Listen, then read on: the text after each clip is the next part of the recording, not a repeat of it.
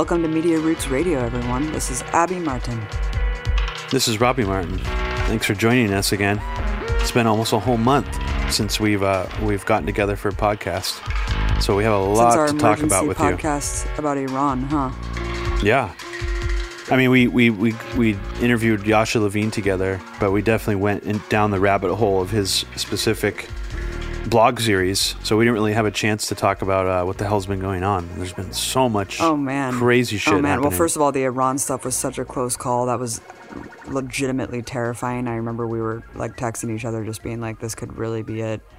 So, you know that that's still really scary how close we were and are, um, and really the only reason that nothing ended up happening is because of Iran's de-escalatory response to our belligerence. So that was that was really crazy. People should check out the Empire Files interview we did with Dan Kovalik, not about those um, events per se, but just about the entire history of the U.S. aggression and undermining of Iran's democratic processes and just government in general. And it's just an absolutely mind blowing interview because even if you think you know a lot about Iran U.S. relations, it's just like really digs into some unknown uncharted territory that was really surprising to me. So check that out.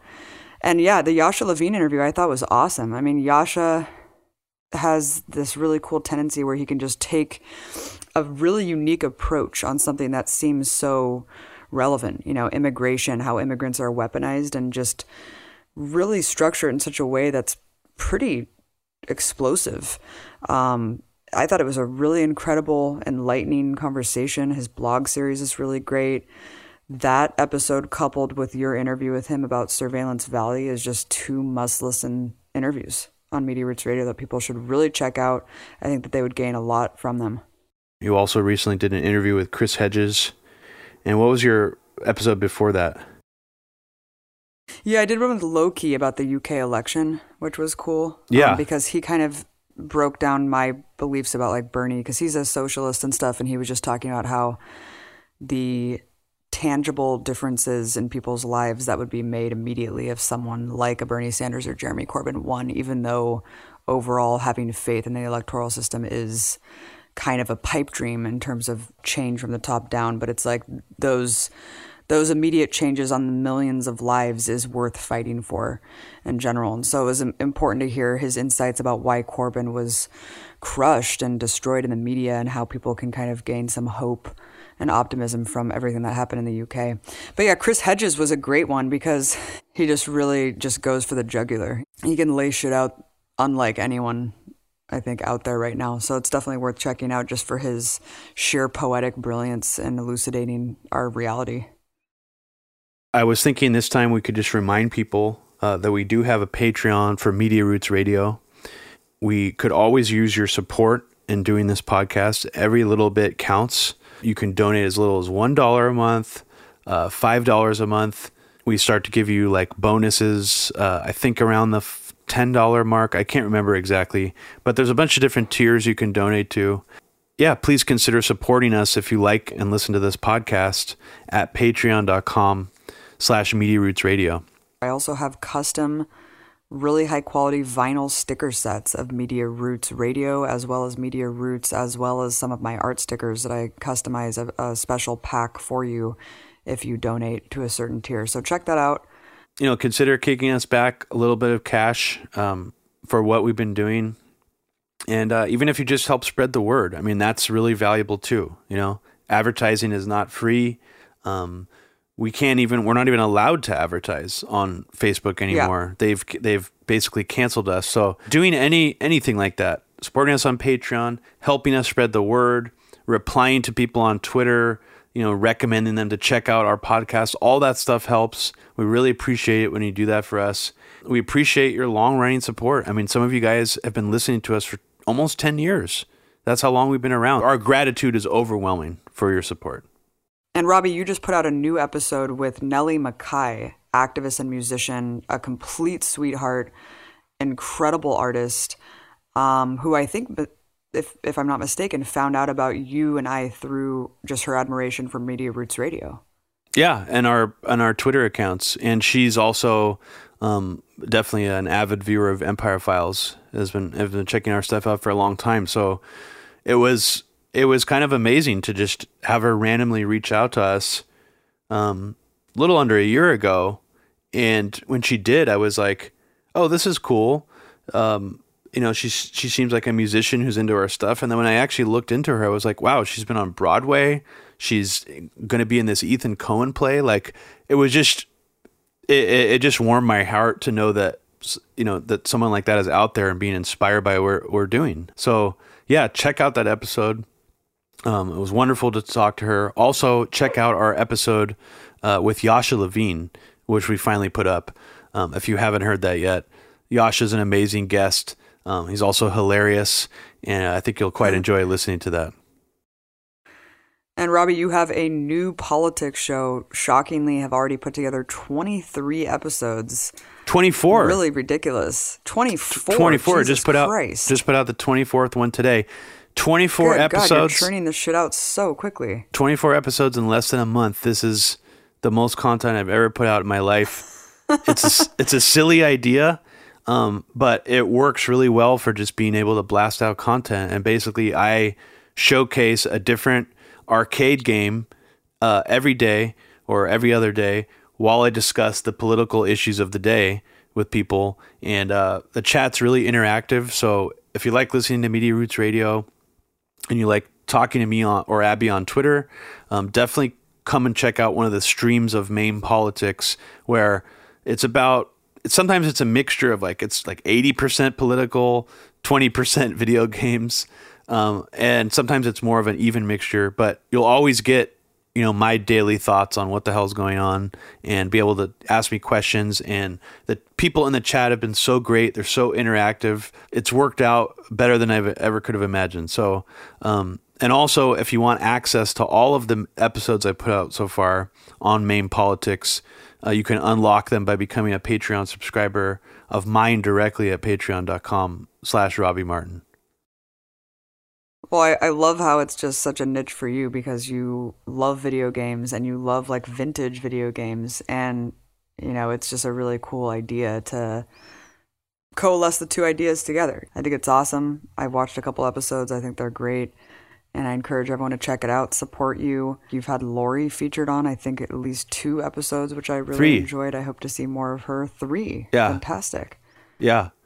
Yeah, it's been fun. And um, I'm still trying to get Shahid on the podcast or the stream as well. He's he's agreed to come on, so we'll have a chance to ask him some questions about his upcoming uh, election. Or he, he's not upcoming; it's happening already. So Yeah, we should get him on Media Roots Radio. He's he's great. He came on Breaking the Set a bunch when I had when I had that show. He's he's awesome. I went to Cuba with him too. oh, I didn't realize you went to Cuba with him. Yeah. No, he's he's a brilliant dude. Um, I just know what a stronghold Nancy Pelosi has in San Francisco. People may be surprised to learn that she has pretty staunch support, and and I think a lot of people are just very very wealthy and neoliberal in general. So it's not as progressive as you may think. He definitely has a battle ahead of him. Check out his campaign. Well, uh, you weren't as excited as uh, as the neoliberals were at Nancy Pelosi tearing up the SOTU speech. Um, well, when I got home, I yeah, well, we could talk about that later. But yeah, no, it was it was it was unbelievable. What were you gonna I say mean, when I you got home? purposely didn't watch the SOTU, but uh, when I got home, I was just like, so did Nancy Pelosi do another like bitchy clap? And Mike was just like, no, it's even better. She ripped his speech up at the end. I was just like, damn, dude. Fucking slay, queen. I'm gonna buy that shirt off your website. I'm gonna buy the fucking coaster set, all that shit. Yeah. Can't wait. And uh, New York Post uh, posted a photo that I guess was taken behind her papers, saying that she had pre-ripped them, like meaning that she Oh. had already planned to tear them in half at the end and wanted to make sure she did it like exactly in the center. Um, everything's a game. The world's a game. Yeah. what I found more Wow. intriguing than the tearing up part, I mean, because I saw it live on TV, um, was her fidgeting and just acting like super uncomfortable the whole time and like talking to herself, like mouthing things to herself. But I don't know what the hell she was saying. I mean, probably nothing that interesting. But uh, Still didn't prevent her from applauding Juan Guaido giving standing ovations to Trump's failed coup attempt in Venezuela. It's pretty astounding that Juan Guaido was there. Yeah, I think she even applauded the assassination of Soleimani. I think. Yeah, she did. So, um, yeah, the fact that Juan Guaido was there was really creepy. But not that actually surprisingly it wasn't the creepiest thing that happened at the SOTU, and we're going to get into the, what that was actually. But I just wanted to quickly mention something else. Uh, I kind of went into a Tucker Carlson rabbit hole uh, the last couple of weeks, but specifically about his family history. And you might be surprised to hear me say this, but his father, for the last two weeks, has been as fascinating to me as Robert Kagan was when I was working on a very heavy agenda. You Wow. would you would actually be shocked to learn that Tucker Carlson's father is historically one of the most influential U.S. government propagandists ever of all time. Um, he headed the Voice of America for the longest running period of any single person. Um, he became a complete expert, talking head on it. Rupert Murdoch is introducing him at a 1990 panel on, you know, with all these other media oligarchs, and he's treated there like royalty by other people like Ted Turner and stuff. It's kind of amazing to watch. And uh, Tucker Carlson's father, Dick Carlson, also was the vice chairman of the Israeli government funded, defense contractor funded Foundation for Defense of Democracy's neocon think tank. And he was the vice chairman of that think tank for about eight years. And also, I, I find it odd that we always hear about Anderson Cooper possibly being a spook. He tried to join the CIA. We all, you know, you and I have probably heard for years, many years, that uh, Markos of the Daily Kos um, was in the CIA. You know, you remember hearing of that, right? course. So why is it that we haven't heard of Tucker Carlson trying to become CIA? He, igno- he he talks about trying to join the CIA, and that's just something we don't mention. Like, why is I, I find that kind of fascinating that Tucker Carlson is sort of elevated to the status of being an anti-establishment, anti-war hero. Um, but yet all these things about him are just never mentioned by any of the people who elevate him to that status, and I wonder why. It's really curious. That's a really good point. Yeah. So, could we expect to see a lot of Tucker Carlson and his family sordid history and ties into Very Heavy Agenda Part 4? I'll answer that by just saying that in a very heavy agenda part four, what you can expect to see is a plot line about the weaponization of fake anti war.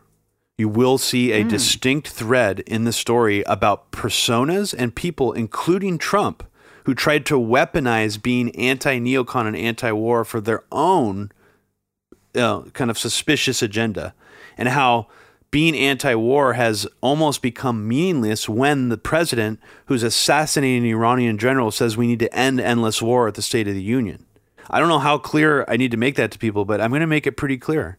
And there will be a little bit of Tulsi Gabbard in there too, so watch out. Sounds like a great topic. I mean, that's my favorite topic, as you know, the Trump Yeah. expanding the empire series. We've been focusing on this. People get mad at us frequently. I just saw a comment on our last SoundCloud of some guy saying, you know, the obsession about Trump is really like obfuscating the philosophy of what empire should be. And it's just like, we can do both. We can walk and chew gum at the same time. Yeah, that can guy. talk I, about I know the who you're talking about. long-standing policy of empire, huh? I know which commenter you're talking about. He's Yeah. He has some very contrarian comments, but sometimes he like I I find his comments interesting. And hello if you're listening, but uh, but yeah, he's all he always has something to say about when we talk about that. But I think that people just need to understand that yeah, it is there is a weird shift away from being concerned about the things that Trump is doing by the left. Yeah, the empire continues with with or without him, but he's also doing horrible things that the left needs to focus on more. Like, why aren't we talking about the surveillance state anymore now that Trump's gotten in office? That was a mm-hmm. serious concern of the left during the Obama era. That's just not talked about anymore. That's still because, Robbie, happening. because they spied on him when he was running for office. So I guess he's not part of it, right? Yeah, Even so that's that's a bigger deal to people. Look at like a lot of these anti-Russia gate leftists and how often they've talked about surveillance in the last 3 years. They've mostly talked about it in regards to sympathizing with Trump for having his campaign wiretapped. And that's yeah, a, that's exactly. a shame. And just drone drone wars in general. Like I, you know, we were talking about Obama's drone wars almost every day, all the casualties, the expansion of them. I mean, why aren't we talking about that now? Since Trump has doubled the amount, um, tripled the amount of drone strikes, doubled the amount of civilian casualties. I mean, that's a pretty big deal. It so is. it's like the normalization of these tactics and expansion of the empire with every administration just becomes almost commonplace that people don't even feel the need to talk about it, I guess, when it moves on to another one because he wasn't the one who started it. But it's like you're continuing and exacerbating these policies. I mean, for example, this is totally a sidestep from that, but kind of similarly because it's like the war on Muslims worldwide, but just adding all these other nations to the Muslim ban. Like, I barely heard anyone even talking about that. It's totally shocking.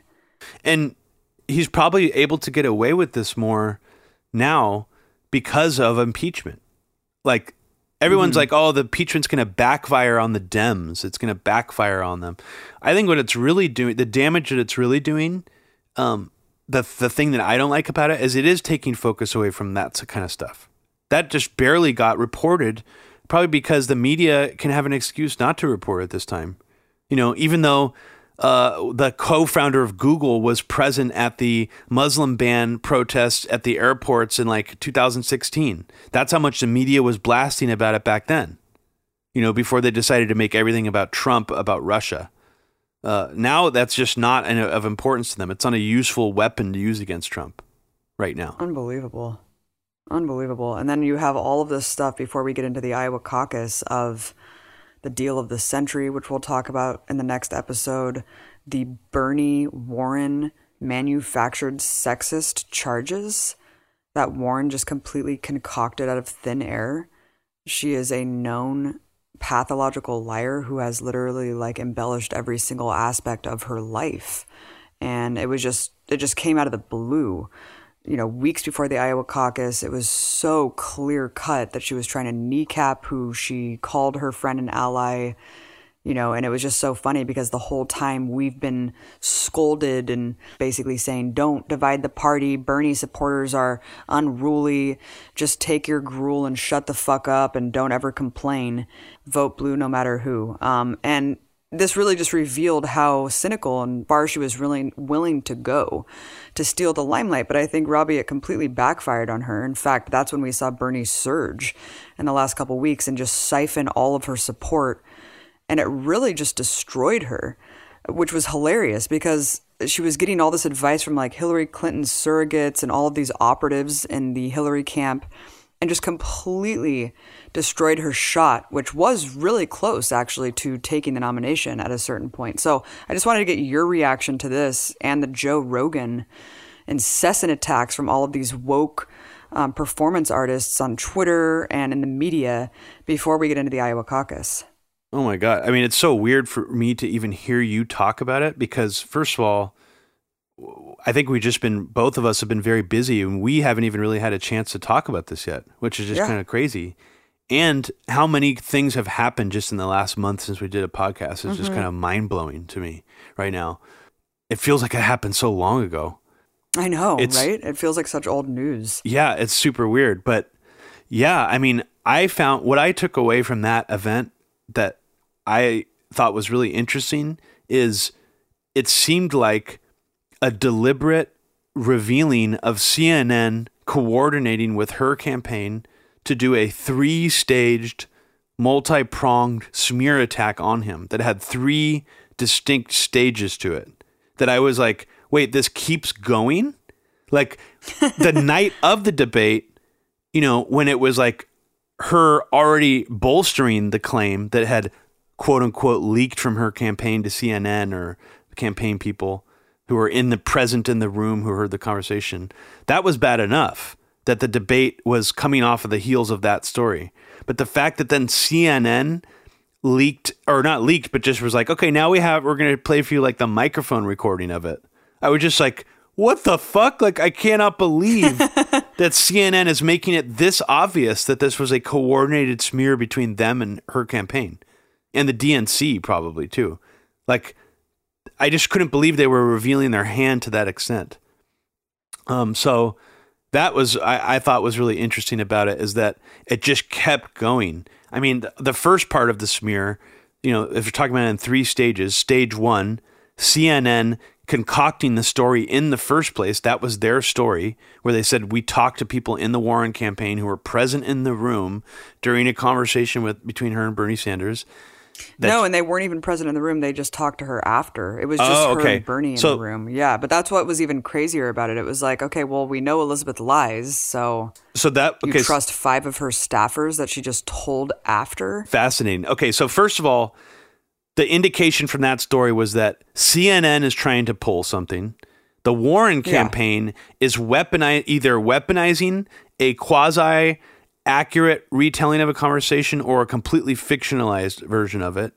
Um, even if it was true what he said, the fact that, and this is just for the sake of argument, even if he did tell her literally what they're claiming, the fact that she would weaponize it at that time was very curious and very like political dirty tricks either way.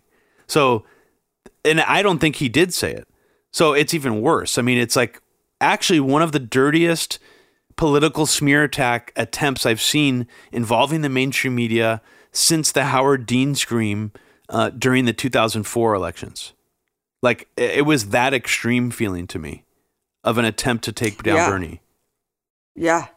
Yeah. And then after people were outraged about it, like a lot of Bernie supporters were calling her a snake and saying, How could you do this? And then all of her campaign got behind the narrative that Bernie's supporters are toxic and bullying and we should believe women and actually weaponizing the sexual assault, like Me Too movement, to make it about just two people in a political dispute where one just happens to be a woman.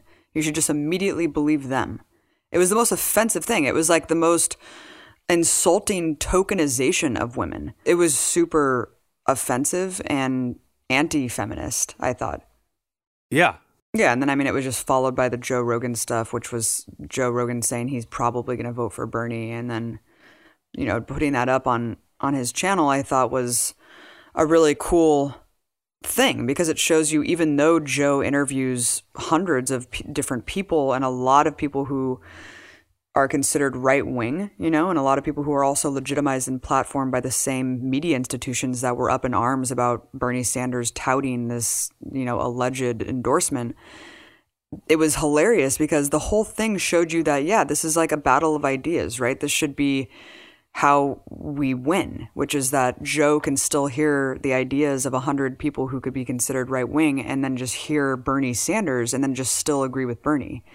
To me, it was like, oh, this is actually really good that you can win someone over with just very simple explanations that humanize them in a conversation that's very long and not encapsulated in these short sound bites and truncated talking points and then instead the media just had a fucking field day calling him a transphobe homophobe racist um, how dare bernie do this it's insulting he needs to apologize he needs to retract the endorsement it was just like what is going on Yeah, and that was something that you could have seen coming a, a million miles away. I mean, I was actually surprised.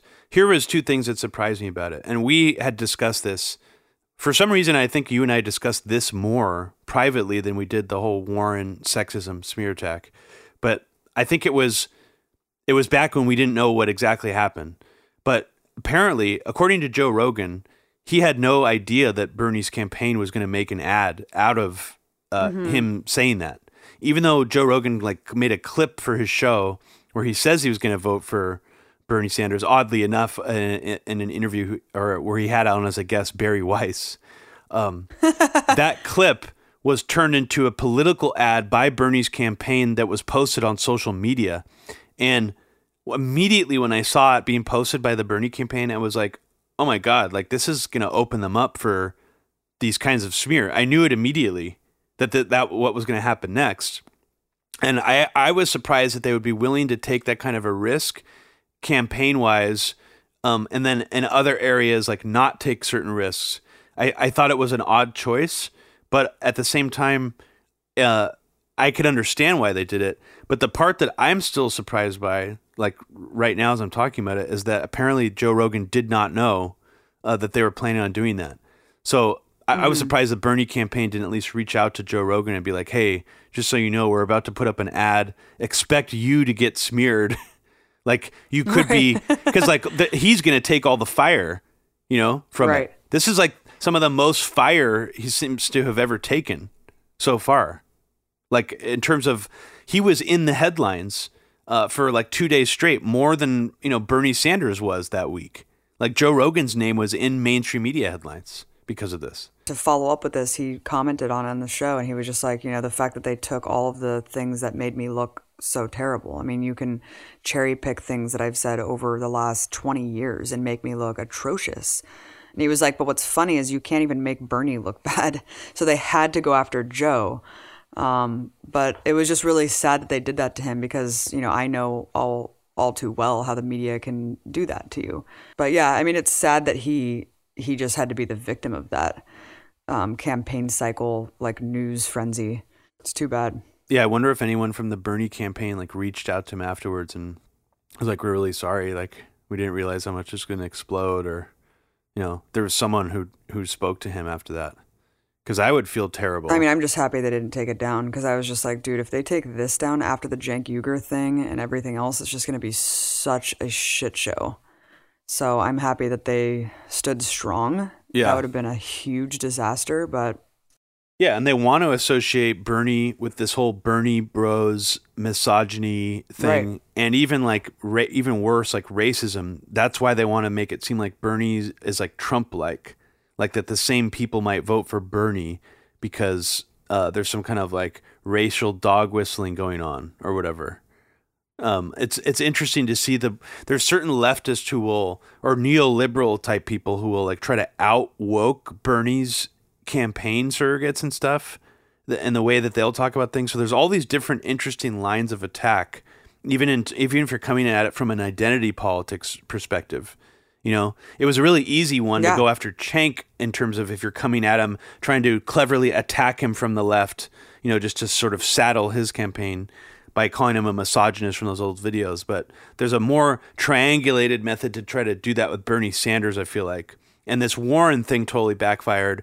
But there's other weird, you know, quasi leftists or like people who don't like Bernie who use different kinds of triangulated attacks. I don't even know if I'm making sense, but yeah, no, it's true. By just attacking the support system, it's like this is absurd. yeah. attacking like people on Twitter who have no other outlet to express their rage over how unfair the media is berating Bernie in comparison to other candidates, and then you just point to that and you're like, "How dare you? How dare you speak to us like that on Twitter? Bernie bros need to be denounced by the campaign." It's just like, what are you talking about? So, Robbie, let's get into this whole Iowa caucus debacle. I mean, it came at a pretty interesting time. Right before the State of the Union, right before the final impeachment vote, I guess everyone was anticipating the Iowa caucus. I mean, millions of dollars blown by all these political campaigns, hundreds of, if not thousands of volunteers on the ground. I'm sure thousands at this point, thousands of volunteers on the ground doing door knocking, doing phone calls, uh, investing months and months into Iowa because Iowa sets the stage for the entire primary system. Historically, Iowa is a state that if you go out strong in Iowa as the front runner, then you have wind in your sails um, to New Hampshire, to Nevada, the other caucus states, and then also just the primary in general. You have a huge boost, a media boost, polling boosts, etc. And the people who do really poorly on the Iowa caucus historically have either dropped out or had to kind of face the music that they're not viable to move on.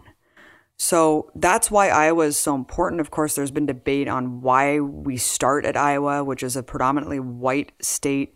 I didn't even actually understand what a caucus was compared to a primary until this cycle. I think it's because I just have never given a shit about like electoral politics to this degree before, and I've never really been invested on like primary to primary and what is actually happening day to day um, because it's always been such a sham.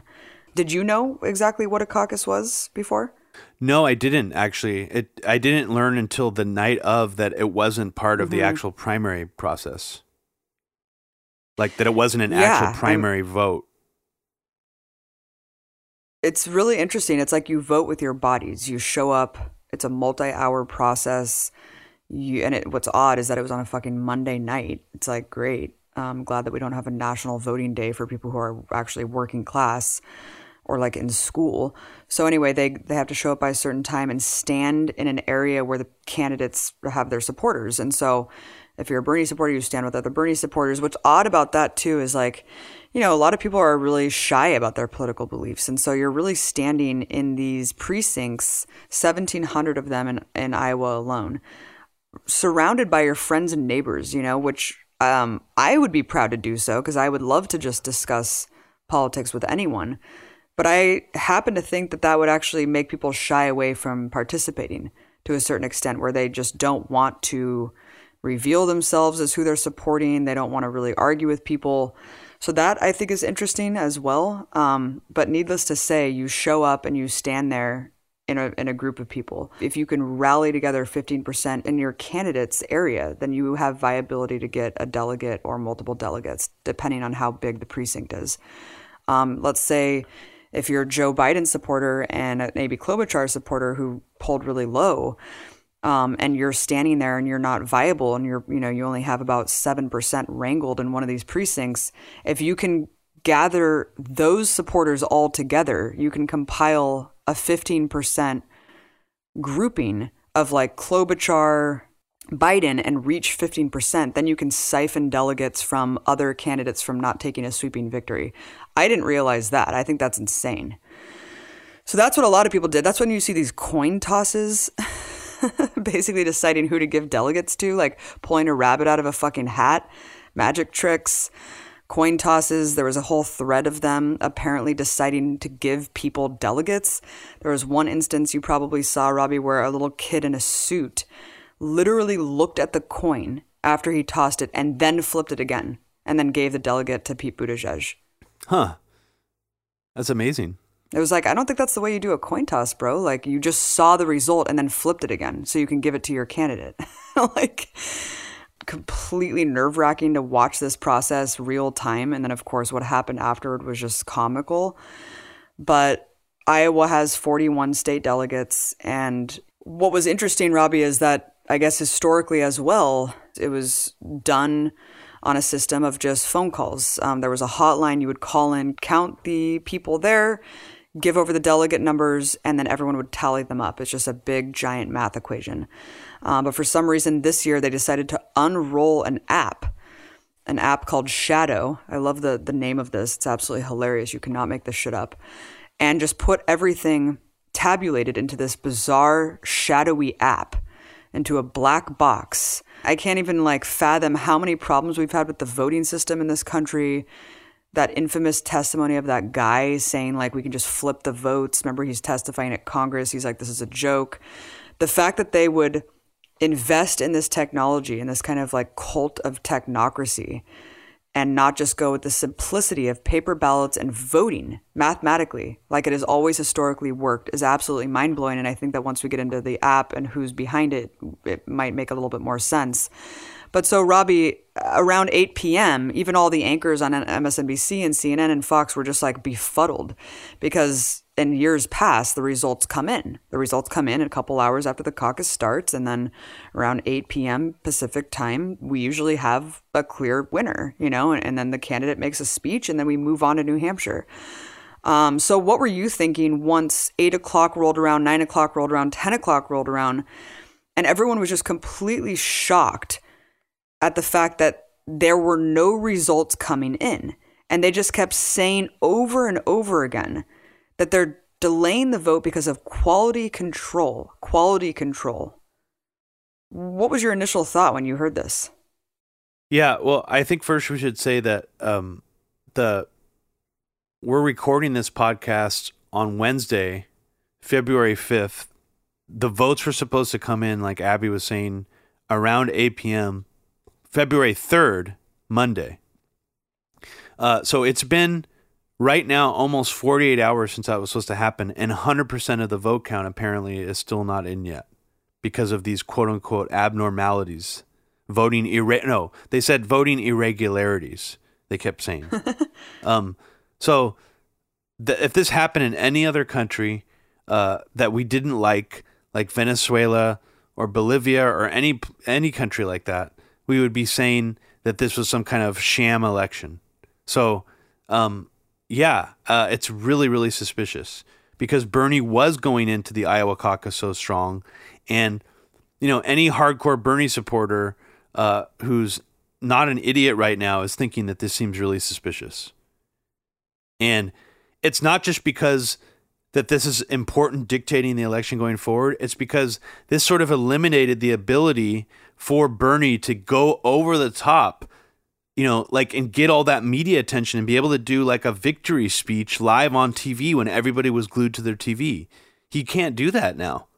They're off to like New Hampshire and they're not that that moment is gone forever for the entire campaign for everybody.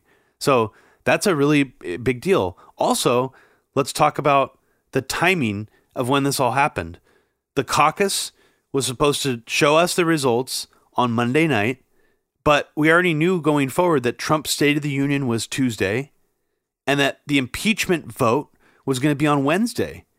So, three, yep. three giant events happening consecutive days. So, if anything went wrong on caucus night, then that moment's gone, baby. Poof, it's gone like a puff of smoke meaning that even though even if the candidate even if Bernie comes out with the most delegates, he's still not going to get that media pop. Like that's part of this whole process. It's as disgusting as it is, that's the whole part of it. You need that like mainstream media bounce, that pop that you get. You do your victory speech on the night of the caucus. Never it's gone. That moment is gone. Cannot stress how big of a deal that is. So just the fact that that happened alone is like really suspicious, I think.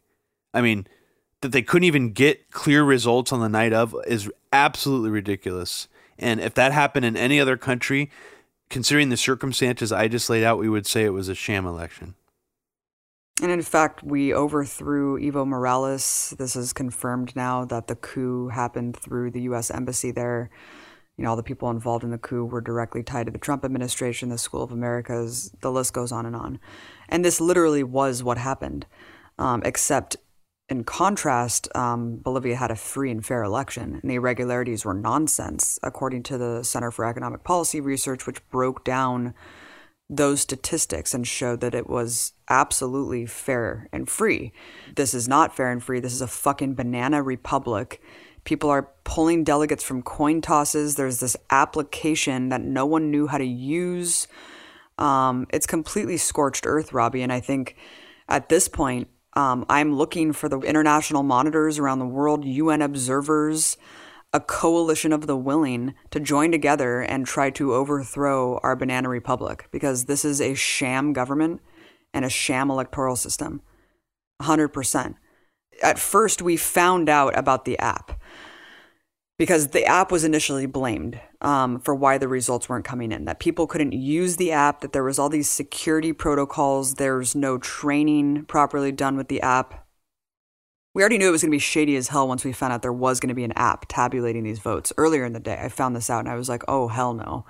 Um, this is going to be bad but who knew how bad it was going to be why didn't why why can't they just use a piece of like software on a computer that's been vetted by all the different people involved like beforehand like uh, why are they using right. a new it just doesn't even make sense why they're using any new piece of software that like hasn't been used for this process before on such an important night i i, I oh god i I'm just so yeah, Robbie, and it's just comical. You cannot make this up. Like the parody of all of this and how it unfolded is like a Monty Python episode. It's like the the fact that there were three different number sets coming in, and they were just like, why are all these data sets different?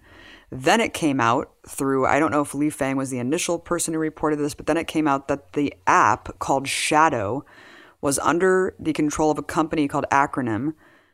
A side note is that it was like fostered at a WeWork facility, which is just hilarious. Then it comes out that Pete Buttigieg's campaign donated $20,000 to the application creation. The CEO of the application is married to a senior advisor of the Buttigieg campaign.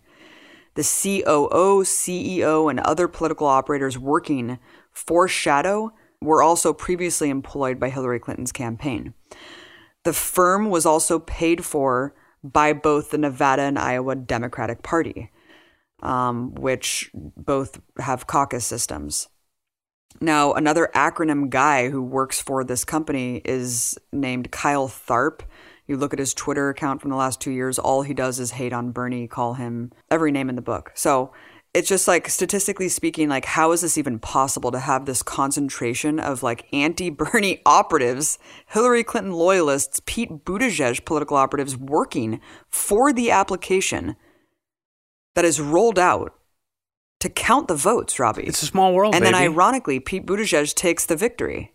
Yeah, but don't you? know, The community, the, the this community in DC is very small, so of course these people work together, but they, they're all working for the common good. So it's not like any. There's no conspiracy here. That that you know Pete Buttigieg's campaign people or like you know shadow campaign people are involved in this this app. Nothing there, and I find it Nothing to see here. Move along. I find it really actually kind of fun to see a lot of leftists who typically would have mocked people like you or I and called us conspiracy theorists like 10 years ago getting on board with a lot of these things. Like you know Epstein didn't kill himself. This idea Yep. that this app there's something that this is being rigged. Like everybody thinks there's a conspiracy against Bernie right now and they're openly talking about how we don't live in a real democracy. This is a sham this is a sh- kind of a sham democracy. It harkens back to uh, the Bush era when our introduction to politics, you and I got active in politics during an era after right after the Supreme Court chose George W. Bush to be our president because of how much suspicious shit happened in that election. And then within a year, or maybe a little over a year after that crazy thing happened, where the Supreme Court picked George W. Bush, that 9 11 event happens, and the neocons that were friends with George W. Bush and his family get everything they'd ever dreamed of, like instantly. That is a very dark timeline to enter our political activism into. So it's so I'm I think it's good that people are waking up to the fact that this shit is really suspicious and fucked up. Because that was really suspicious and fucked up. Both of those things that happened when we like right after we Yeah, got into people, politics like- or before we got into politics. Yeah, people absolutely, Robbie. Good point. Is that we got initiated into this whole system with the Supreme Court picking George W. Bush, even though he lost abysmally in Florida. The the hanging chads, the governor. Who was the governor at the time that was like tied to the Bush administration? And they said District attorney like on record saying we're going to hand you Florida. Yeah. I mean, it it just goes on and on how ridiculous that was, and it's like it's so funny because it kind of ties back to Joe Well, Biden. Jeb. Wait, wait. I just realized like- Jeb was the governor of Florida. Yeah. I forgot about that. Oh yeah.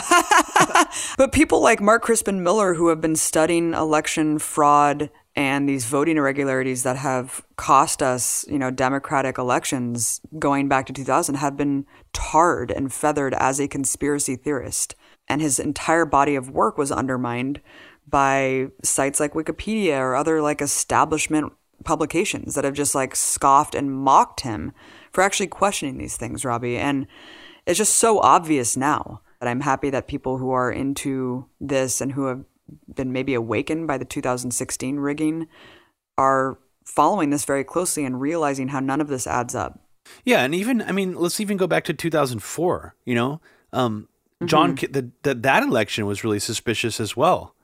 I mean, the exit polling compared to the actual voting results was kind of shocking, and that Bin Laden video. You know that that that whole that, that whole election was very dark. That Bin Laden video came out in October. I mean, that was the October surprise of the 2004 election. Um, the Howard Dean scream. I mean, Jesus Christ! Like, and so we need to expect that there, there's going to be all the stops pulled out to ruin someone like Bernie. And whatever, I mean, and this, I'm not saying be cynical, get ready for this to happen, but like, it's, it's, they're going to do more of this stuff moving forward. So I don't even fucking know what to expect next. If that doesn't resonate with you about the exit poll thing, that's how international monitors observe elections around the world to determine if there are irregularities or something suspicious, if exit polls match up. Within the margin of error, exit polls are not supposed to be wildly off by multiple percentage points.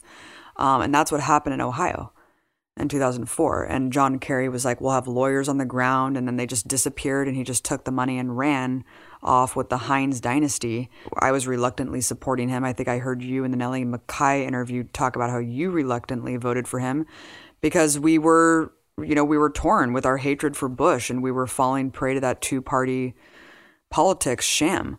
Um, but Kerry was probably the most uninspiring piece of shit I could imagine. Like being propped up to face Bush in general. And then like all that shady shit happened at the election. It was just like, damn, dude, that like that was traumatizing. All of this has been traumatizing. 9/11, the Supreme Court picking our president, the 2004 election, Barack Obama. Um, it just keeps going, you know. And so that's why it's so offensive to be scolded by establishment elites and Democratic Party voters by being like, vote blue no matter who. It's going to be your fault if Trump wins again, if you don't just like suck it up and vote for the nominee. It's like, I'm not going to fucking vote for these people. They're disgusting. They're, they're very similar to Trump. Joe Biden, Pete Buttigieg, like, what, what are they going to do for working class people? What are they going to do for people who are living oppressed that are affected by the U.S. empire's policies around the world? Nothing. Yeah, and Pete Buttigieg, I mean, especially, you know, the fact that he's got some really suspicious shit going on. Um, I think uh, I saw someone posting about how he has a map on his wall at home where it shows the minerals and natural resources in Afghanistan. Um, Excuse yeah, me? uh, there. I mean, uh, he's a really creepy motherfucker, and uh, the fact that he's rhetorically very skilled, like Obama, simultaneously, is kind of creeps me out even more. Like to think, what if he is some kind of CIA plant? I'm not saying I know for sure that he is, but what if he is? It would it actually surprise you at this point for them to throw a real full-on CIA plant in the, in the presidential elections? There's like 15 ex CIA agents running for Congress and Senate right now, or like all these different local government positions. I mean, so that's out in the open.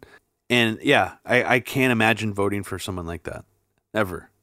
Oh yeah, I mean, aside from his stint in Afghanistan, just to like build his political resume up, I mean, he made a really suspicious journey in 2008 when he was like 28 years old to Somaliland, or Somaliland, which is this autonomous region of Somalia, this self-declared state, to, to basically do a PR operation for the government when he was 28 again, as a fellow of the Truman Center, which is a think tank that touts muscular internationalism.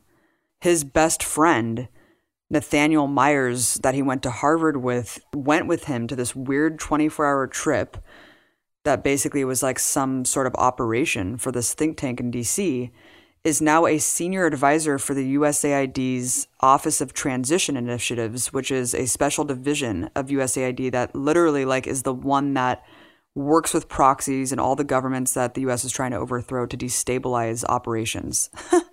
he was his best man at his wedding. I mean, it's so suspicious who Pete Buttigieg is. He's so young. Where did he really pop up from? He really does remind me of Obama in that sense, like a smooth talking fuckboy who has been groomed specifically by like the national security state. He also has the top donations from like all the national security states, CIA goons, DOD, Homeland Security, and the Justice Department. They all have full faith that he will carry out whatever their vision is. So let's go back to the Iowa caucus. As we're talking about this this app called Shadow, which is a shadowy black box algorithm that, you know, deciphers the vote tabulation is following only 80 accounts on Twitter. One of them is the dark money group that launched these attack ads on Bernie last week called the Democratic Majority for Israel.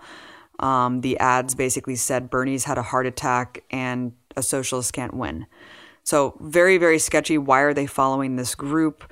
Why are all of these operatives involved directly in the app? Why is Pete Buttigieg funding the app? How is this legal, right? So, aside from that, Aside from that, we were waiting and waiting and waiting. Finally, they came out with 40% of the votes, 40% of the precincts reporting, which was strange because if you looked at internal polling from Bernie Sanders campaigns and other campaigns, they were saying we've had precinct captains on the ground in all 1,700 voting locations, and we've all had clear cut numbers, our own polling data registered in our own applications, and we have them ready to go. So they everyone was so confused why we were coming out of the gates with a 40% count so prematurely, right? When when they could have easily just had 100, right? So the 40% count was very very suspicious and it showed Pete and Bernie were neck and neck. It basically kind of obscured the fact that, you know, Bernie clearly was in the lead with the popular vote. So, okay, so it took them 24 hours to release any results at all, right? Yeah. 24 whole hours after we were supposed mm-hmm. to get the results, which was literally like an hour before the State of the Union. So that means that none of the TV networks were going to show or going to blast like the initial results, anyways which is really hugely important for, for the for the momentum of any of these campaigns, even if you're not a Bernie supporter. And what this did was basically um, make Pete preemptively declare victory. He he gave a victory speech, walking out there, basically declaring himself winner and having the media follow suit bolstering it up, saying, Can you believe it? The first openly gay candidate takes Iowa. This is historic. This is incredible. And, and touting these bizarre, convoluted number systems on the bottom of the screen without actually clearly breaking down what they mean and what they are. Again, this was when not even 50% of the vote was out. And even when that percentage of the vote was out from the mainstream media, it was wildly different than the internal polling taken from Bernie's campaign was. So at the time of this broadcast, they've released 75% of the precincts reported. Again, two days later, when all these precincts had all of their handwritten votes counted, easily could have done it themselves, right? All of these precinct captains, again, verifying this. They've, they submitted the votes that day. There's no reason for the delay to happen. How did Iowa Democrats and the DNC decide which precincts and how many of them to release results for? To curate this messaging that Pete Buttigieg was the victor and Bernie was a close second. Because when you look at actually what happened, when you look at who's winning what, that's when it's really interesting. Because they keep saying Bernie won the popular vote, right? Pete didn't win as many votes. But because it's it's shifted in this way that the electoral college is that because Pete won delegates in precincts that are more rural and hold more weight than delegates in like college and urban towns. This is really disingenuous because as I mentioned before, 1700 precincts, right? Every single precinct has a delegate called a state delegate equivalent. All these people rally together at the state convention. These people do not hold any weight when it comes to the primary process. The only weight that delegates hold to the primary process is the 41 that are convened when the election is, is said and done. When the caucus is said and done, the 41 state delegates are awarded to the candidates with the most polling and with the most precincts won, right? Depending wait, wait, wait a second, wait a second. Wait, yeah. the, so so there's only so the delegates being counted up right now are not part of the state delegates. Yes, that's why all the media keep saying Weird. Pete won with the state delegate equivalents. They keep calling it SDE. Okay, and that's why there's such a high number. It's showing like you know uh, hundreds and hundreds of these state delegate equivalents that actually have no weight on the caucus at Fascinating. all. Fascinating. If you look at the actual delegate counts that are the state delegates that go toward the primary nomination, they are equal at the time of this broadcast, they each have 11 delegates, state delegates, and Bernie is winning the popular vote, which is so disingenuous the way that the media is is laying out this narrative, Robbie, because they keep saying Pete is eking ahead. They'll like fly through the popular vote and the state delegate thing, and then they'll just end up at the state delegate equivalent as if that's the end all be all of who wins the election. And plus, on top of that, they're only releasing 75% of the precincts it, someone overlaid a map of the Bernie strongholds that haven't been released yet and showing that these precincts haven't been counted for, that actually Bernie did win, which would actually increase even the state delegate equivalents that, that they're saying that Pete has won by. So none of it makes sense, but it gets even worse. It gets even worse. Um, aside from the delegates won by coin tosses, rabbits out of a hat, the shady investment in the voting tabulation, aside from that, Aside from that, there are facts coming out from independent precincts releasing their own numbers now, showing a clear and blatant discrepancy of Bernie votes and what the final tallies are from the DNC. The DNC has taken over this process now. For example, Black Hawk County, Black Hawk County, a Bernie stronghold. Because they are doing this slow trickle of results, they said we and this is like the the caucus supervisor or whatever from the Democratic Party in Black Hawk County. He's just like, why were these results not released? He said, this is not a reflection of our hardworking party leaders. He was like, so here are our votes, and releases the votes and releases the delegates awarded with these votes. And you look at the actual official numbers coming out from the DNC, they are completely fucking doctored and and this was one of the only independent precincts wow. who released their own their own independent tabs. And so the bernie campaign was like wait a minute this doesn't add up. And they had to retract it. They actually were showing Bennet yang and steyer like getting like hundreds of votes that really bernie got. Is everyone going to release their own independent data and show that this doesn't match up with anything that's going on? How in the hell did this county supervisor in Black Hawk report 27 votes for steyer and then the DNC gave him 400. How did they have five votes for Deval, Patrick, and they and the DNC and Democratic Party gave him 500? Wow. What else is where else is this happening? Where else is this happening? And Robbie, going back to like how leftists and prominent media personalities are questioning this, that's great because there's a lot of people being shamed. Um, and a lot of shaming going on. I saw Alexander Reid Ross, um, Dave Weigel, a lot of other people who are saying this is Trumpian. This is Trumpian to actually question the results and question the legitimacy oh. of this process. Hook, line, and sinker. I knew they were going to do that. I and, and you know what's funny? I mean, not that I'm giving myself a pat on the back for this, but I also predicted that Trump was going to the morning after was going to tweet that it was rigged, so that really it's like remember how they were saying years ago that tr- because Trump said that he might not accept the election results that that yeah. was like that's a Trumpian thing now to say that to even suggest that an election could be rigged. So it's a really weird form of gaslighting uh, to do, but it's in some weird way sort of effective and predictable at the same time. Totally predictable. This is yeah. proven, and you have, um, you know, like we said, Pete Buttigieg preemptively declaring victory, Bernie Sanders kind of not really knowing how to approach it because his internal polling shows such drastic differences. You have Pete Buttigieg gallivanting around the country with Juan Guaido energy, pretending that he won.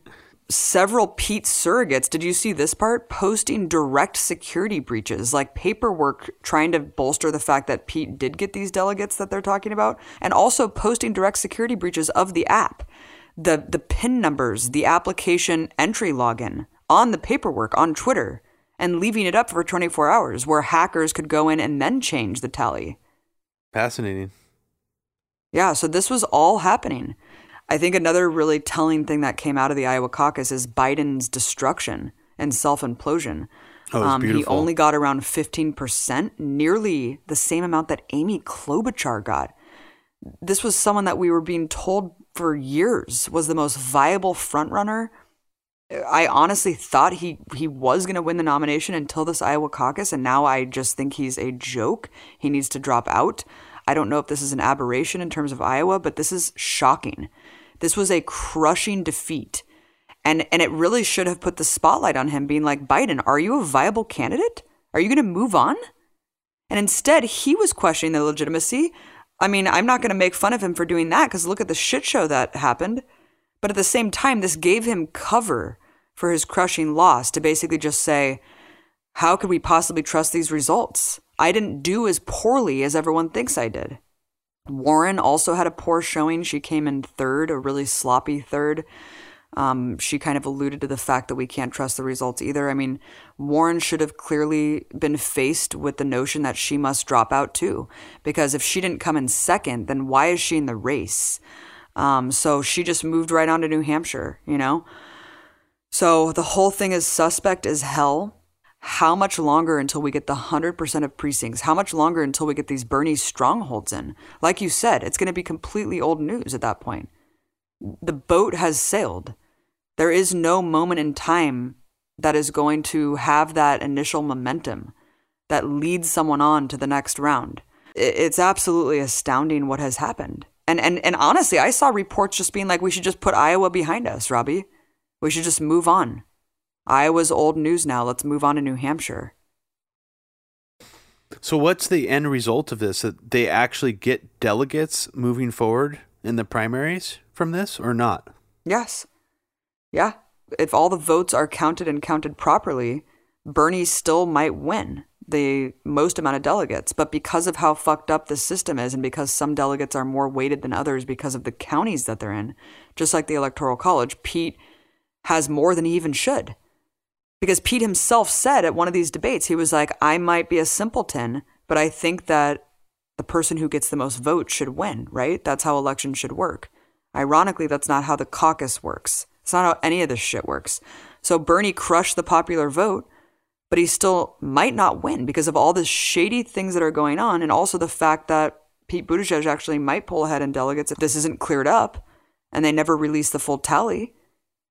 I mean, the question is: Is Bernie's lawyers going to get involved, and is he going to challenge the results? Yeah, and what do you even do? I mean, it's a moving train. The the primaries Yeah. are going to be moving really Right. fast at this point. So, Yeah, and people are going to say sour grapes, sour grapes. God, it's such a mess. It's such a fucking mess. The sad thing was that the voter turnout wasn't that huge. The youth turnout was big, which I think did help Bernie, but like if you look at voter turnout compared to Obama's, it was like really low. Um, even though the youth vote was 20% higher. So 20% higher than 2008. But it's just like to me, maybe that signifies that Biden's audience is who didn't show up. But who knows? Yeah, It's not a very good look. yeah. I mean, just in terms of how important this was for a particularly, you know, a, a candidate who is in the lead, I cannot stress enough how big of a deal it is that we didn't get to see uh, a potential Bernie um, victory speech that night, like live on TV. That really could have taken him over the top to the point where the media would have had to have dialing down their attacks on him to a certain extent. I don't know. I, f- I mean, that's what I feel like would have happened. They would have started giving him more coverage. It's like it's a ratings game almost at that point. So if he is the leading candidate, then it's like then they have to cover him more. You know what I mean? Of course. It's kind of like a whole this whole media game is really important, and this gave the media an out to kind of wait on it and not decide what happens until New Hampshire, because it sort of just put the damper on this whole thing. It could have been explosive. Instead, it was just like, oh, weird, it's delayed for 48 hours, and we still don't know. As we're recording this, we still don't know what the final result is. And they're already downplaying New Hampshire, which Bernie is basically predicted to crush as well. And they're all saying, oh, he has a neighborhood advantage, so New Hampshire's not going to matter either.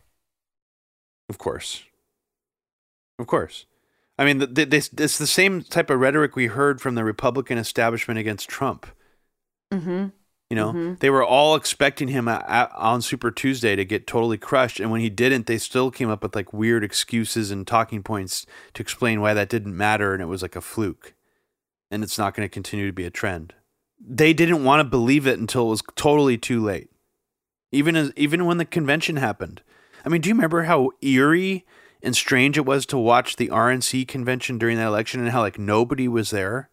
It was like there was like no mainstream Republican support for that convention and it was bizarre. It was like what the fuck? Like this is the RNC? Like I I don't know. It was just a strange time. So they're going to do more things to try to saddle Bernie's campaign. The media is going to do more things, and I think this uh, this whole debacle and the dampening of the power this event could have had um, will give them an excuse to just continue to treat Bernie the way they've been treating him. They almost reached a turning point where they would have had to treat him differently and more like a mainstream candidate, but they lo- but they were basically given an excuse to not go in that direction until New Hampshire, and that's a big deal. Yeah, and they're not giving enough focus on how Biden lost so badly. Oh, that You know, too. this well, that too. That the fact that the results were delayed does both things. It makes it so they Mm-hmm. don't have to cover that. If it happened on the night of that Biden got totally crushed, even someone like Chris Matthews wouldn't be able to hold back his tongue and be like, Biden got trounced. Like he would, there would be people who'd be like, okay, yeah, Biden's done. Like they would have to say that live on the air, right? Like Right. even some of those people, this d- gave them an opportunity to not have to do that. I bet they're all re- fucking relieved, dude. Like they don't want to do that. They don't want to be put in that position. So I, I don't know. It's fascinating how much this helped out the establishment, uh, mainstream media people, and the DNC. Fascinating. Why, why, why, why, why, why, why, why, why, why, why? Remember that Biden clip? Yeah. Where the guy was just like, Do you have a response to Bernie Sanders? And he's like, Why, why, why, why, why, why, why? And he's like prodding the guy in the chest. He's absolutely insane. There's been like three clips since then where he's prodding different people in the chest, including a, a black uh, man. He's and it's just like, dude, like I can't believe somebody actually hasn't like grabbed his finger away yet. Right. There's people who can't be touched that way, or they'll trigger them into like an angry response. so how has he not encountered someone like that yet? I don't know. It's just That's really just weird. Uncle Joe, Rob. He's just Really he's just our creepy Uncle Joe who has eight sexual harassment allegations outstanding against him. You look back at his record, I mean, it is very disturbing to actually read through what he has done to women. And this is aside from these creepy uh, Joes smelling girls' hair and, you know, patting them on the chest and shoulders and whispering in women's ears and all of that at the swearing in ceremonies. These are completely separate from them. These are like staffers and politicians and stuff who have come out and said, Joe did this to me, he did this to me, he made me very uncomfortable, he he sexually harassed me. Um, the Anita Hill scandal was atrocious looking back at that. Even his comments on Watergate were so funny to look back on. I mean, he was talking exactly like he does now. I mean, he, he goes up there, he defends the Republicans the whole time. He like gave cover to the Republicans. And then he basically just like sexually harasses women reporters who are in the audience of the Watergate hearings. It's a fascinating spectacle. Um, and that clip that you're talking about, I didn't see the one with the African American guy, but I saw the one with that guy with the little hat on. And he was just like very kindly and diplomatically, like, hey, Biden, I'm going to vote for you in the general. He's like, but you have to stop building these pipelines. And he was like, you have to vote for somebody else. And he's like buckling his coat. He actually like reaches on both sides of his coat and starts buttoning it up yeah, that as was he's really talking to creepy. him. And the He's guy like, you looked have like to vote for somebody else. And the guy was just like, well, what do you mean? He's like, I want to vote for you in the general. He's like, you just said that you weren't going to vote for me. And he's like, I, he said, I said, I'm going to vote for you in the general. He's like, you have to treat me good. Like, you can't treat me like this. It was unbelievable. It's seriously astonishing, his I- behavior. I can't believe it. I mean, I just can't believe that it's more Trumpian style behavior from him, but it doesn't end up working out for him in the same way it works out for Trump. The swagger doesn't materialize into something that's like any in any way charming, like that ma- weird magic that Trump has and is able to channel. Biden just does weird things, bullish, bullyish things to people. So it's I, it's really off putting. You have to vote for somebody else. Yeah. He doesn't even give a shit. It's or he acts like he doesn't give a shit. last comments on the Iowa caucus for people who are listening that aren't American. This is our sham democracy. This is the democracy that we export around the world, crush democratically elected um, governments, stage coups, start bombing campaigns and full blown invasions and occupations of other countries on the premise of them having illegitimate governments and illegitimate elections. And look at us. Look at what this democracy is. Everything from the Electoral College to gerrymandering to voter suppression to now just straight up election rigging. Yeah. Or or or even just like the idea that you get mocked or shamed for wanting to vote for third party. Like like Yeah. other countries don't I mean, if they do that, we would call it an anti democratic society. So it's just like the whole thing Yep. is so laughable. Yep. And then, like you said, the Democrats agree with the Republicans on the worst things. I mean, look at the State of the Union. Oh, last thing, Mike just texted me an updated thing from another county in Iowa, Cedar County. This just shows you how warped this shit is. Bernie gets 211 votes in this county and is awarded 16 delegates. Pete got 205 votes and is awarded 18 delegates. Yeah, I and that's saw in the that same over- county. So how does that work? Yeah, I mean these breakdowns are not making sense. Um, so to say the very least, so we'll have to see how this all pans out. Um, Coalition of the Willing, come at us. Yeah. Um, and if you're listening to this right now, uh, the Iowa caucus results are not completely in yet as at the time we are recording this.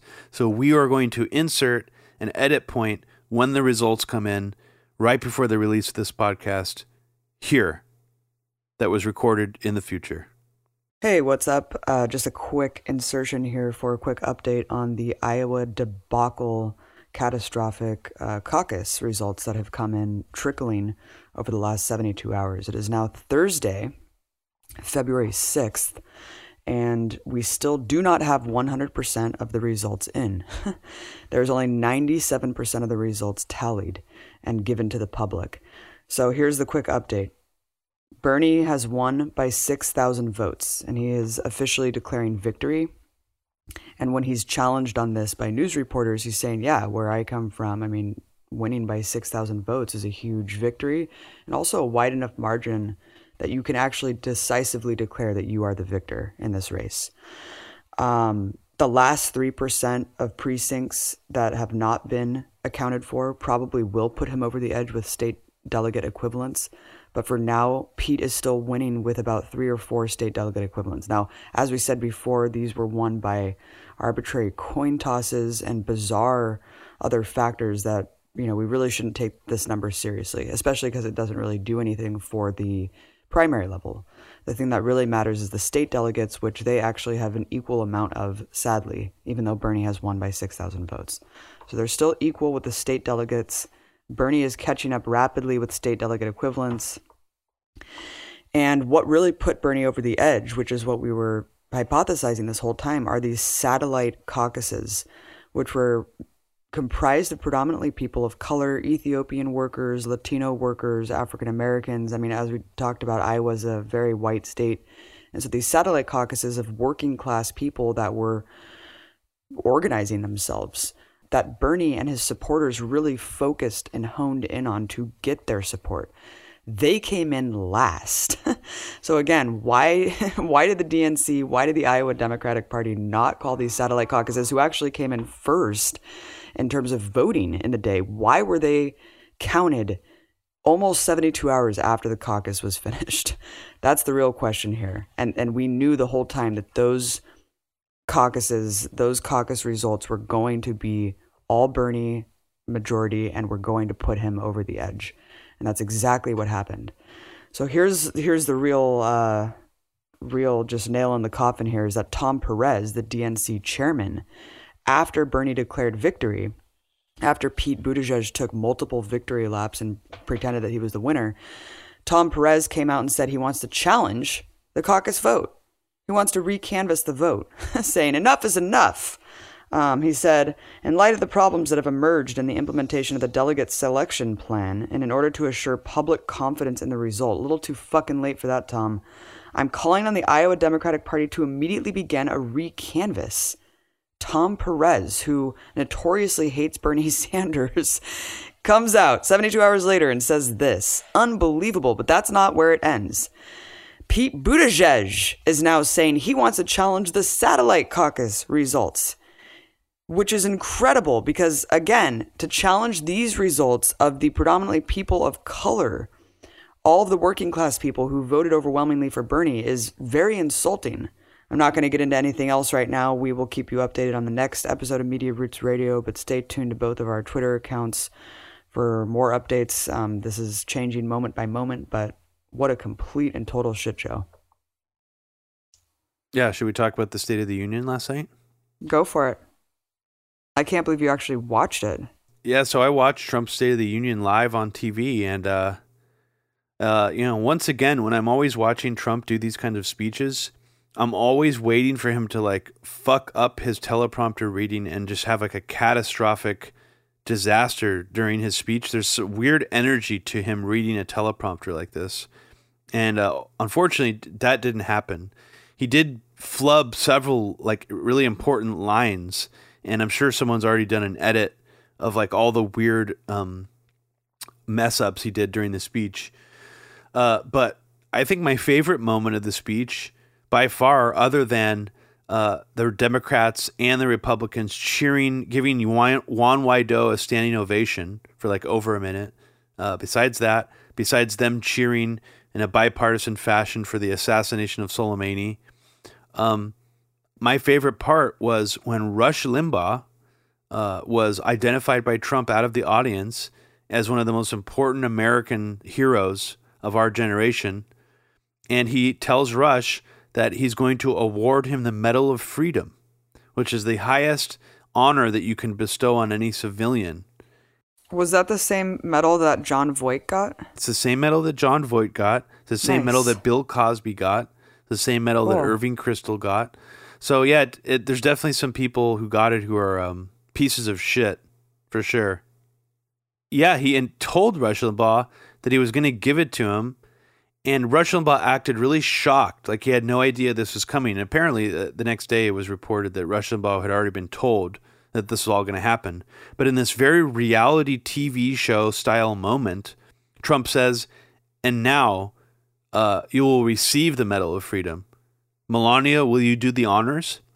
and he he basically a guy like a military official with the medal of freedom and like two other guys walk up and rush gets up out of his chair looking like he's super surprised and about to cry and melania trump puts the medal of freedom around rush limbaugh's neck uh, to giant thundering applause and while this is happening lori sitting next to me watching it and she's like wow that's such a weird image that this is happening at all. We were like, like I was having almost like an out of body experience while watching it. I was like, Wait, this happened during the State of the Union. Yes. He awarded Rush Limbaugh with a. Yes. Wow.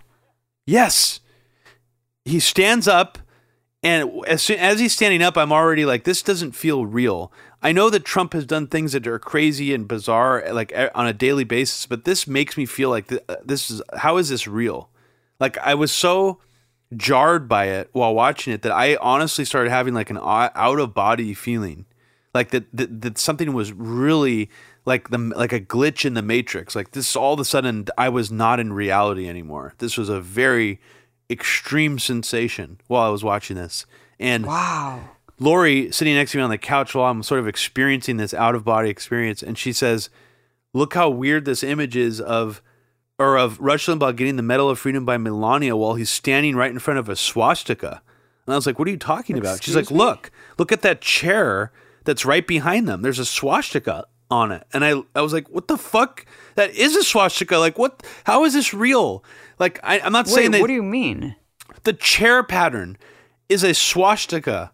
Like an old school swastika, like from like the night. You know how they used to use swastikas in like designs for things? It's like that style design printed on the chair that Rush Limbaugh was just sitting on behind him as he's getting the Medal of Freedom put around his neck. I took a screenshot of it and I put it on Twitter if anyone wants to see it. It is a blatant. Oh You my didn't see this? God. I'm gonna look right now. Keep talking. This is nuts. Okay. And, you know, Lori, uh, like, kind of zoomed in on the chair. Like, I wouldn't even have seen it. Oh my God. Uh, but what a crazy thing to witness. I mean, total coincidence Wow. that this chair had a swastika on it, but still just a, such a weird image. It is such an unbelievable, unreal scene. And not just the visual of it, but the audio, the thundering applause, the fact that Trump is just standing there with his chin moving up and down, looking all proud at Rush Limbaugh um, getting the Medal of Freedom. I mean, the whole thing was absolutely ridiculous. And if you're going to count the top three Iraq war propagandists who were the most influential during the Bush era, who did the most damage to the national dialogue on the war, as individuals outside of government, Rush Limbaugh is easily in the top three. Maybe even he takes the number one slot. If you're thinking of individuals, I uh, maybe between him and Bill Kristol, it's a it's a tie maybe actually in terms of influential media individuals and personalities who influence people into going along with the Iraq War and brainwashed the American public. AM radio, right wing talk radio during the early 2000s was bigger for right wing politics than the internet by far. It was still bigger than Fox News even. The 90s was was where that era really blew up. That's why Al Franken wrote that silly book called like Rush Limbaugh's a big fat idiot because at that point that was like the big right wing media engine was AM right wing talk. So it was all about Rush Limbaugh. I think it's really fascinating that we've let conservatives like Tucker, even Sean Hannity, and even Rush rebrand now and pretend that they hate the deep state. Sean Hannity now does rants about how much Hillary Clinton is a warmonger and how she oh bombed Oh Libya and he hates her for that. And Rush Limbaugh talks about how the deep state is out to get Trump. I mean, these people are part of the deep state. They these people are some of the biggest propagandists that have ever existed and maybe they're not themselves neocon ideologues like Robert Kagan or Bill Kristol exactly, you know, but neither is John Bolton. He's not exactly like that same kind of neocon ideologue, but they're all these people are all neocons. They were all part of the neocon agenda to sell the war on terror, the post 9 11 era, and the Iraq war during the Bush era. We cannot let that be forgotten. And I think it's really fascinating that someone like Rush can even rebrand himself now because he's like into Trump as being this anti establishment guy. I mean, he's getting the Medal of Freedom by the President of the United States. All of these people were complicit in horrible neocon war crimes. And I will not let any of them ever rebrand. And I don't care if they're not technically neocon ideologues, they are neocons to me. And this motherfucker who just announced that he's he's probably going to die of lung cancer, I hope he rots in hell. This neocon monster deserves to rot in hell. He is responsible for the deaths so of millions of people. and not just with war, but it, similar to Tucker Carlson. I mean, Oh, racism. dehumanizing people, uh, racism.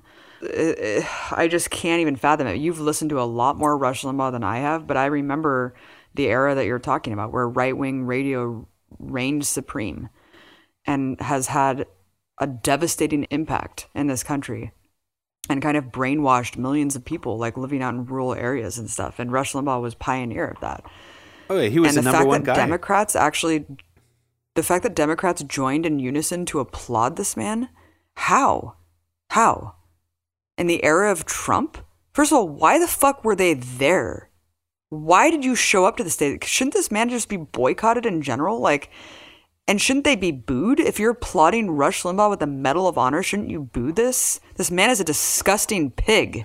yeah, this was racist warmonger. And this was a symbiotic relationship. I mean, Rupert Murdoch himself is not like a neocon ideologue necessarily, but is a symbiotic. He had a symbiotic relationship with Roger Ailes and the what the Fox News Bush agenda was.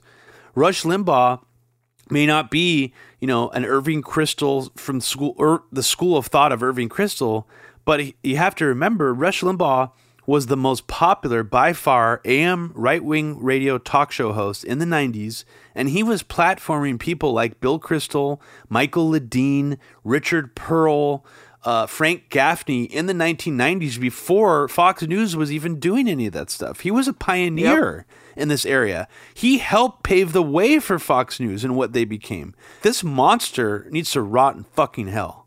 And it just makes me sick, you know, that Ann Coulter is now posting stuff like she's anti neocon. She even shared that article about Robert Kagan that Rania Kal- uh, Khalek wrote three years ago that I was quoted in. And I was just like, what are you doing? You're a, you're a fucking neocon monster. Total Iraq war cheerleader. Nobody should ever forget how complicit you were in mass murder and near genocide. You have that blood on your hands forever, you fucking monster. So what else was in the State of the Union? I, I can't even believe what you're telling me right now. What else was in the State of the Union was um, several moments where he tokenistically used U.S. soldiers and U.S. military people as props and African Americans as props multiple times. So he tried to attack Democrats from the left on criminal justice reform by mentioning that and how basically comparing himself to Obama, how Obama, you know, he's doing more for getting African Americans out of jail. Um, he Which is insulting too, to just be like, this is the issue that you care the most about. You know, because you guys are like the criminals. it's either that he's strategically trying to get the black vote away from some Democratic voters, or he's trying to just give a like a one up over Obama. Either way, it's really weird strategy. He also used a family whose daughter was killed by ISIS, I guess, serving in the U.S. military Oh my god. um, as props.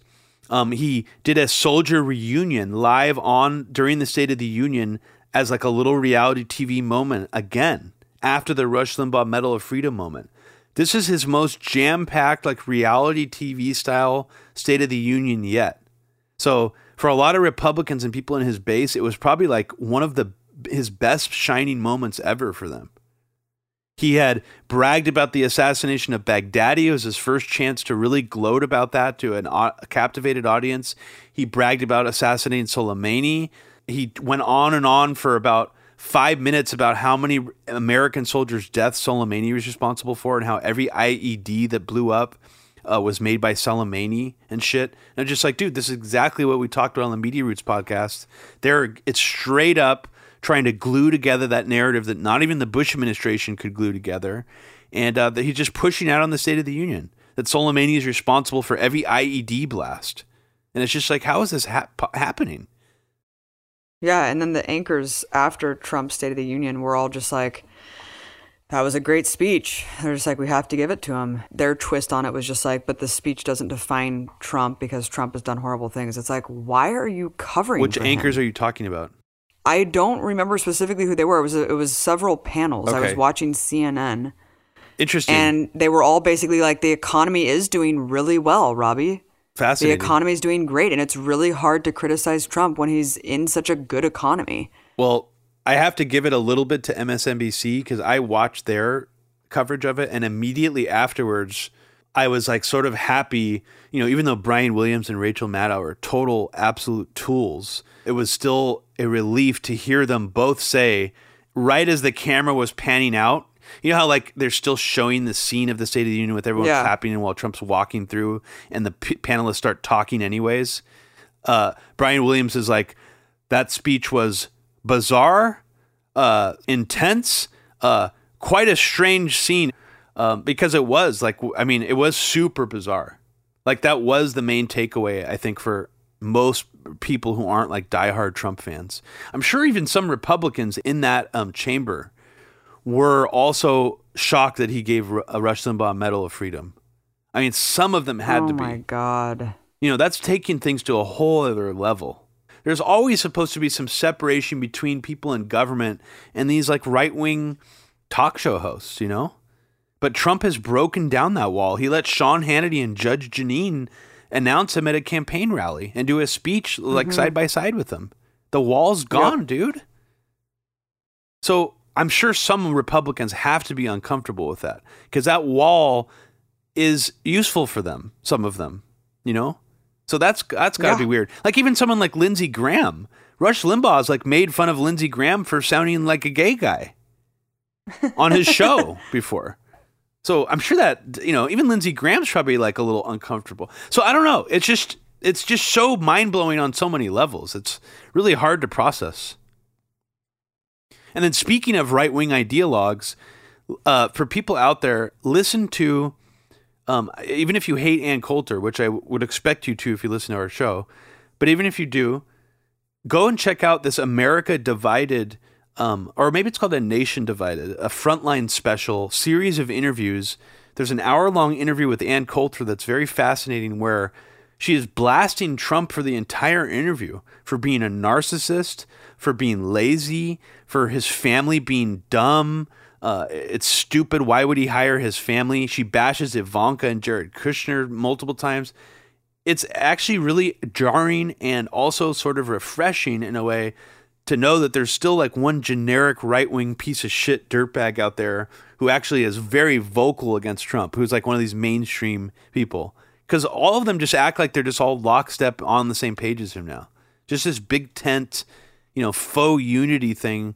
So it's I like that to know that someone like Ann Coulter is actually still really outspoken against him, and that's I think that's it's useful, but it's also fascinating just to watch it. Um, even though she doesn't think Trump has gone far enough on a lot of these right wing mm-hmm. policies. Right. But it's still right. it's coming from the yeah. yeah. but it's still funny that to hear her just blasting him for being like a narcissist and and really a lot of the things that are just really true about him that right wingers will never say about him.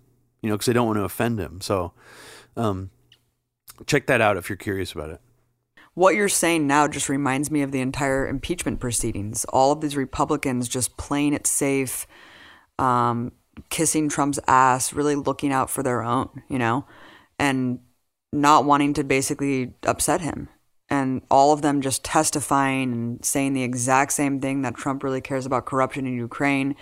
It's just kind of sad because when this whole thing started, based on the reception from Fox News, I really thought that there was going to be more of a split of people just being like, well, we can't deny that an impeachable offense happened. You mean because of people um, like Chris Wallace and stuff? at all. Yeah. Like, because they were saying on Fox News, like, people were actually like yeah, admitting, yeah, like, yeah. Judge Napolitano was full right. on admitting yep. that these were multiple impeachable offenses. Yep. Um, who I don't know if you guys remember this, but there was talk actually that Judge Napolitano was going to be one of Trump's Supreme Court picks at a certain point. Wow. So for to have someone like him take that stance is actually a pretty big deal, I think. But yeah, I mean, not a surprise at all that today uh, we're recording this podcast only a few hours after the final vote. Um, let me actually read what the final vote of impeachment was. There was two articles of impeachment, and today was the final vote. Um, the uh, closing arguments were done by the Democrat side and Trump's team of lawyers uh, over the last two days, mostly. Um, you know, Monday and Tuesday. And uh, on Article 1, the vote was split um, abuse of power 48 yes, no, or 52 no. 48 yes, 52 no. They actually needed to get two thirds of the vote. So that's how many votes they were short. It's it looks closer than it actually is because they actually need two thirds of the vote. That's how far big of a margin there there was. Um, so just so I explain that again, if people were confused, it's not that they only needed four more votes to get the art abuse of power article to stick. They needed like something like ten more votes at least, um, because they need two thirds of the vote. On Article Two, obstruction of Congress, which was absolutely clear cut and blatant that he did do that, hundred um, percent. and that's why Tulsi's present vote on that particular article is more bullshitty than anything because of that specifically. Um, the vote broke down of 47 yes Democrats and 53 no. Um, which is kind of fascinating because the fact that more people would vote against that uh, than the um, than the obstruction of Congress or the, the abuse of power one. So Mitt Romney was one of the only key votes. He actually crossed party lines and voted yes on Article One and no on Article Two. So I think besides that, um, it was completely unanimous across party lines. Mitt Romney was the only single person from the Republican side to vote yes on Article One. Um, so, yeah, I mean, not surprising at all, really. This was tor- pretty much doomed to fail. But what was a more surprising vote was that the GOP did knock down a vote on bringing in witnesses 51 to 49. All the Democrats voted for witnesses. Two Republicans voted for witnesses also, Susan Collins and Mitt Romney, but the vote still didn't get through. Um, pretty much that ended, that put the final kibosh on any potential hope for Trump being impeached at that point. Because the most cartoonish part of all this so far was that John Bolton came out as being the key, Abby. He was going to be the key to uh, unlocking all this, and he was going to save the day come in and testify and admit that Trump did all this stuff and uh, all, overnight become a resistance hero. That this villain, John Bolton, was going to become the hero to um, make impeachment actually happen. And for like two or three days, that seemed to be like what Adam Schiff and these Democrats wanted him to become. Um, they were very excited for that possibility. And I guess this all came about because John Bolton announced his book um, that it was and maybe alluded to knowing things about what Trump did or did not do. And people were like, oh, maybe there's some things in this book where he's going to reveal things about those conversations. And a manuscript. I love that they were just going to trust John Bolton. I know, right? Somehow seal the deal on this. Yeah. So him becoming a resistance hero has already been in the works for the past, you know, even when he got fired, Rachel Maddow, or even before he got fired, Rachel Maddow was like, how does John Bolton feel? About like Trump talking right. shit about his foreign policy or whatever. Even when he left, people from the resistance started to like already try to make him seem heroic, that he was like the one of the adults in the room or something. There's really not a whole lot to say about it other than this ended up being pretty much a total waste of time. Um, it will weaken any actual attempt to f- impeach him for something more strong and more along the lines of something that we think would be valid to impeach him over moving forward. Um, and it also, you know, and, and even Trump's children, and I think even Trump mentioned this already, that this impeachment thing is also making Bernie have to stay in Washington and not yeah. he's not able to campaign because the Senate has to be in session. So they're alluding to the fact that uh, maybe this is all uh, also to saddle Bernie. So they're like going even more conspiratorial than even like, you know, the Chapo left is about this. So it's just it's really fascinating to see. Um, not saying that impeachment totally backfired, but it's just a total waste of time. It wasted everybody's time, and um, it's really too bad that uh, they couldn't c- come up with more convincing witnesses to really like you know go on record to say what happened. And it's really too bad that the Trump administration got away with obstructing Congress that much. I mean, that's kind of unprecedented too, uh, that they were able to do that. Um, they didn't have to like hand over any documents. You know, nobody from the actual administration testified. So that's really strange. It was a complete kangaroo court, and the fact that they didn't actually try to impeach him over the emoluments clause is beyond me. And now here we are, where, like you said, it just takes takes the wind out of the sails for any real impeachment proceedings that are going to happen. Um, I heard Cenk Uygur give a really good take on this, where he was just like, "We should, they should initiate more charges that are actually legitimate this time and just keep it going." I mean, I don't know if that's even if that even makes sense, but it's like he could easily be impeached in a more bipartisan fashion if they go over and try to charge him with some of this corruption of like personally profiting off of the office. I it's just nuts. I don't I don't think that they could I after watching what happened, I think that mm-hmm. the Republicans I do think something happened with that Iran Soleimani assassination that What do you like, mean? It created more excitement among the Republicans that this is a ride that they want to stay in for. Um, and it's totally worth the risk to have Trump just acting so crazy all the time that it's like worth whatever bad things Trump does um, to to sort of move more in that direction. And even just the fact that they were not more de- deliberative or debating the idea, even among the Republican Party, about the obstruction of Congress, is really surprising as well. And uh, I just think things are so partisan now. This this my concern moving forward is not so much that this backfires on the Democrats or the Democratic Party, and I really don't care very much if it does or not. My concern moving forward is this actually strengthen the Republican unity for Trump, and it makes them more committed to defending him and being in his corner now. Like every little mm-hmm. battle that Trump gets involved in, like Russiagate, or the impeachment and that he comes out the winner where he doesn't get like they are not able to take him down it's like that makes their commitment behind him even more so i would say any chance of him getting impeached moving forward like even if they brought out like a tape of him admitting to something totally blatant i feel like they would still be okay with it like that's i, I don't know i mean there were that pretty much happened yeah it was so obvious what happened but yeah it's just such a hyper partisan thing that he would never have gotten indicted from the Republicans. But I mean, he did get impeached. I'm happy that he got impeached.